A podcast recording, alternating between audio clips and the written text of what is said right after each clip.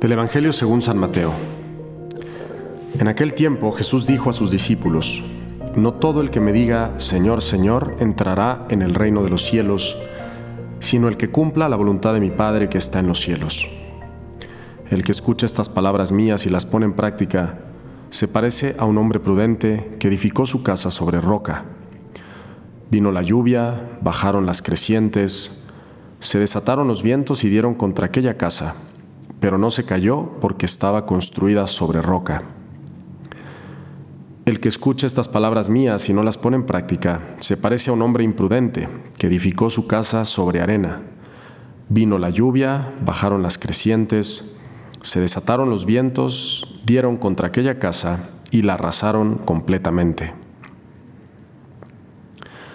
Un saludo, espero que todos los que escuchan este podcast el día de hoy se encuentren muy bien Estamos ya en este tiempo de Adviento preparándonos para la Navidad, un momento muy hermoso del año, eh, recordando que Jesús es la luz del mundo que viene a iluminar las tinieblas. Entonces hay que vivir este tiempo de Adviento con muchísima esperanza de recibir nuevamente a Jesús, de volver a experimentar su venida en, en nuestras vidas, en nuestros corazones.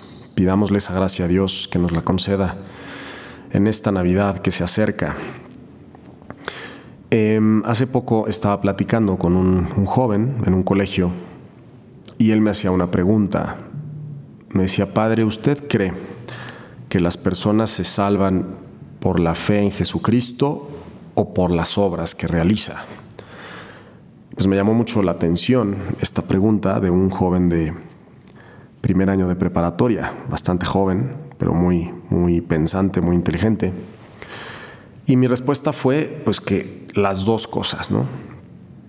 Son las dos cosas las que nos, nos salvan, porque, pues obviamente, lo primero es creer que por Jesús es por quien nos salvamos, por los méritos de Cristo que muere en la cruz y resucita y vence a la muerte pero que también la fe se demuestra con las obras. Y aquí en este pasaje Jesús deja muy claro a sus discípulos que no todo el que diga Señor, Señor entrará en el reino de los cielos, sino el que cumpla la voluntad de su Padre.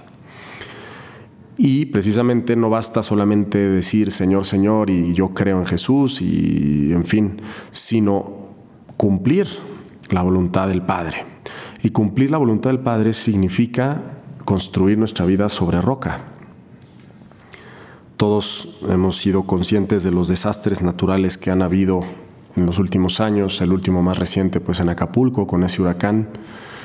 Yo me acuerdo eh, de niño haber vivido el terremoto en México, en la Ciudad de México del 85, y de ir por las calles y ver edificios derrumbados completamente. Una época pues muy triste, los que nos tocó vivirlo, nos, nos acordamos ¿no? de esa tragedia tan grande. Y decían, yo me acuerdo que había muchos edificios en la ciudad que habían sido construidos con materiales de poca calidad. Y pues sí, muchas veces pasa eso en, el mundo de la construcción, ¿verdad? Que igual pues hay gente que le falta un poco de, moral, de ética y, pues tal vez eh, mete unos materiales un poco más baratos eh, por ahorrarse unos pesos, poniendo en riesgo la, pues la, seguridad de todos los que habitan un edificio, una casa. Y a veces en nuestra vida nos puede pasar lo mismo, quizás a veces podemos ser fáciles como para hacer el mínimo esfuerzo, ¿no? Y decir, bueno, pues estamos bien, ¿no? Estamos suficientemente bien.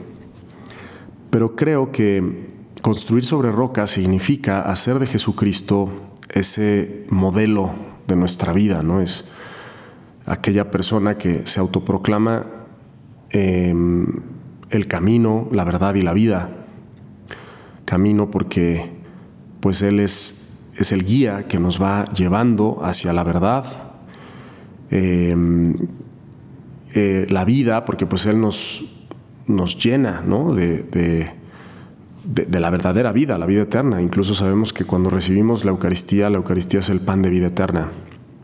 Entonces, construir nuestra vida sobre roca significa tener a Jesús como modelo y sabemos que Jesús pues no construía su vida con materiales chafas, ¿no?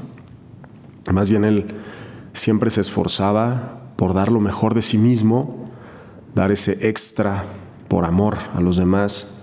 Yo me imagino a Jesús siempre sirviendo, siempre disponible, siempre atento a la escucha, a las necesidades de los demás, buscando hacer las cosas con perfección. Em, en alguna ocasión algún, algún padre me, dijo que el amor se demostraba con los detalles, ¿no?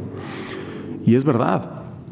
Cuando uno hace las cosas con, ganas, con amor, pues las hace con excelencia, con profesionalismo. Y eso también debería de ser alguna una característica de, los cristianos, ¿verdad? Aquellos que seguimos a Cristo buscamos la excelencia en el amor, en los detalles, en el esfuerzo de todos los días, tratar de vivir siempre con una actitud positiva, de esperanza, en fin. Y así poder imitar a Cristo para construir nuestra casa sobre roca. Y que cuando lleguen los momentos duros de la vida, que seguramente llegarán, pues nuestra casa no se derrumbe, así como, como estos edificios de los que hablaba hace un momento. Y pues tener a Cristo como modelo nos invita a imitar sus virtudes. Creo que si uno se imagina la estructura de su vida como una casa, podríamos decir que los cimientos son la humildad. Jesús dice, sean mansos y humildes de corazón, como soy yo manso y humilde de corazón. Y es que la humildad y la mansedumbre son dos virtudes esenciales que tienen que estar a la base de nuestra vida.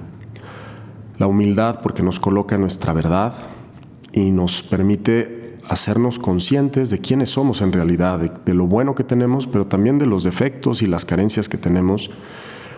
Y sobre todo de una verdad importantísima, que es que sin Dios no podemos nada. Jesús en una parte del Evangelio dice, sin mí no pueden hacer nada. Por lo tanto, el hombre humilde es aquel que pues acude a la oración, acude a los sacramentos, que se sabe dejar acompañar, que se quiere formar y conocer, que está abierto a escuchar. El hombre soberbio es aquel que cree que pues no necesita de nada ni de nadie, ¿no?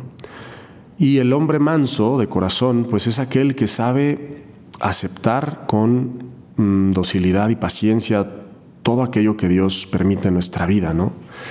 Sabiendo que nuestra vida está siempre en manos de Dios. Es como este, cuando uno dice este caballo es muy mansito, que pues se deja guiar, ¿no? Así también la mansedumbre es una virtud que nos permite dejarnos guiar por Dios, por el Espíritu Santo. A la base de nuestras vidas, en esos cimientos, en esa roca que es Cristo, tienen que estar esas dos virtudes que, que Jesús vivió y que Él mismo nos invita a imitar. Ya después vienen las columnas, que serán las diferentes partes de nuestra vida, que son la familia, eh, la relación eh, de noviazgo, esponsal, los hijos, el trabajo, el deporte, en fin, tantas cosas. Pero todo nos tiene que llevar al techo que es la caridad. La caridad que es la, la meta de todo cristiano, vivir en el amor, para el amor y desde el amor. Que cuando pues uno deja que Jesús sea su modelo y que habite en su vida, pues precisamente su vida está llena de amor.